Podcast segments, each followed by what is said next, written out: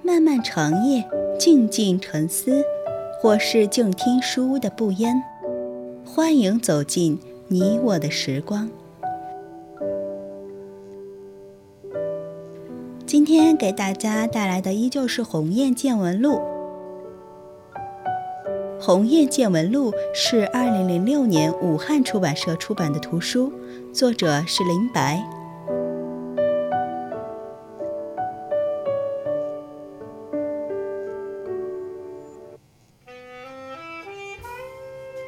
鸿雁见闻录，致命的飞翔，第十三节。我说，大宝，我到你那里去好吗？大宝说，我正想给你打电话。他的声音十分好听，后来我想，我之所以如此容易就迷恋他，这跟他的嗓音有很大关系。有一种声音可以称之为性感的声音，大宝的声音就是如此。虽然我在纷扰的公共电话亭和大宝隔着七八站地，他的声音还是不可阻挡地沿着电话线漫过来，像另一种类似于水的物质，一种可以发出金属之声的柔软的物质。它们是一些金属的碎片，在阳光下闪着炫目的光芒，它们互相碰撞着，像铃铛那样脆而响。它们在空旷的地方汇成一股清流，缓缓地向我流来。我听见这个声音说，李窝，我我很爱你。我知道我不该这样说，但我控制不了自己。这几天我总是想你，我苦得要命。我下定了决心，还是要对你说，不说我就过不去了。我握着电话筒，我觉得这是一个非人间的声音。我早就觉得，在这个时代早就没有人，尤其是没有男人，会说关于爱情的话语了。我想大宝无疑是一个硕果仅存的浪漫主义者，遇上他，我是多么幸运。我的激动一时全堵在心口里，我说不出话来，尤其是说不出我也爱你这样回应他的话。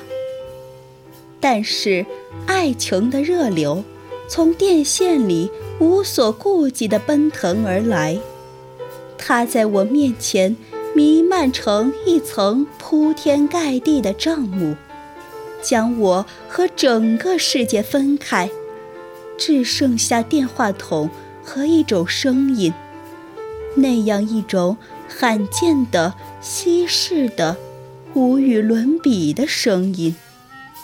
这个声音就是天空，就是彩虹，就是无穷无尽的湛蓝色。我朝这个声音走去，我说，我嫁给你吧。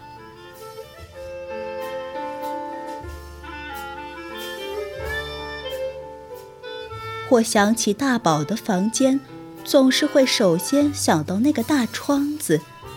我从未见过普通的两居室会有这么大的窗户。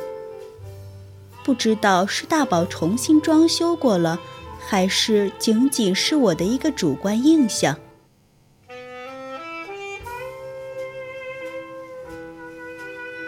这个大窗子临街，房子在一层，大宝独自住在这套两居室，他的妻子和孩子常常住在娘家。那天我放下电话，就飞车到大宝家。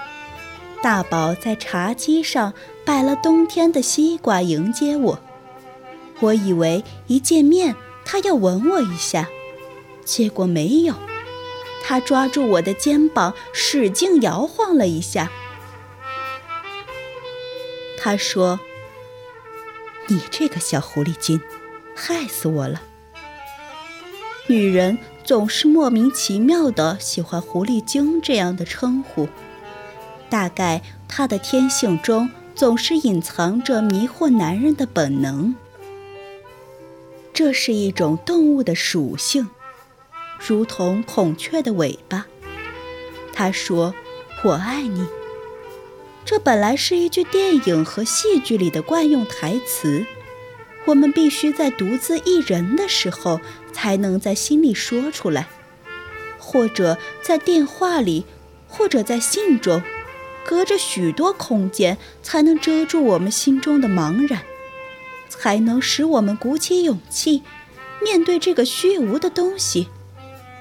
但是现在他由一个坐在我们对面的男人说出来了，这使我们震惊不已。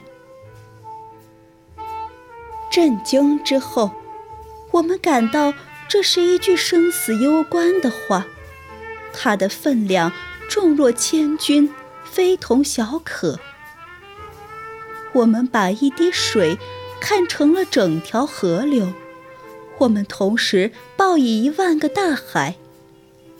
女人真是把爱情这个字眼看得太重太重了，重的足以把自己淹死，淹死了还不愿返回泥土。想想林黛玉至本节来还节去的诗句吧，还要在水里漂流到永远。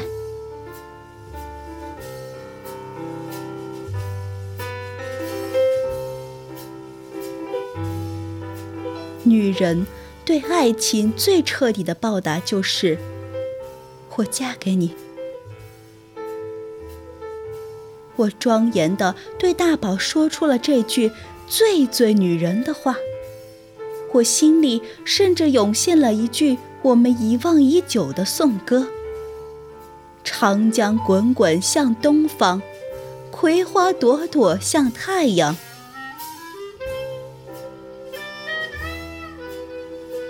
我心潮起伏，激动地等待那神圣的允诺。这时候，有一个人在窗底下找大宝，他喊道：“大宝，大宝！”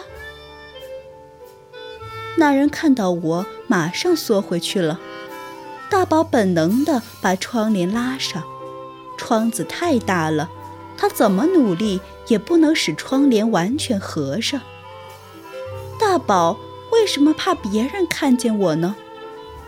很久以后，我才想到这个问题。实际上，这是一个关键的问题。大宝从窗子边走到沙发上坐下，他说：“你不要着急，你要冷静。”我问：“为什么？”他说：“我不能离婚，我最恨离婚的人，有了孩子还离婚的，一律要枪毙。”鸿雁见闻录《致命的飞翔》第十三节完。感谢您的聆听，我是静听书屋的不言。如果你喜欢我的节目，可以在节目单中搜索“不言时光”。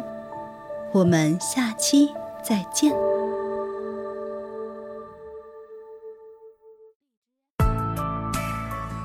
本节目由静听有声工作室出品，在公众微信搜索静听有声工作室或我爱静听有声的完整拼音，了解最新节目发布、歌单以及二零一五年的最新活动。安静聆听，让心宁静。静听有声，聆听内心的声音。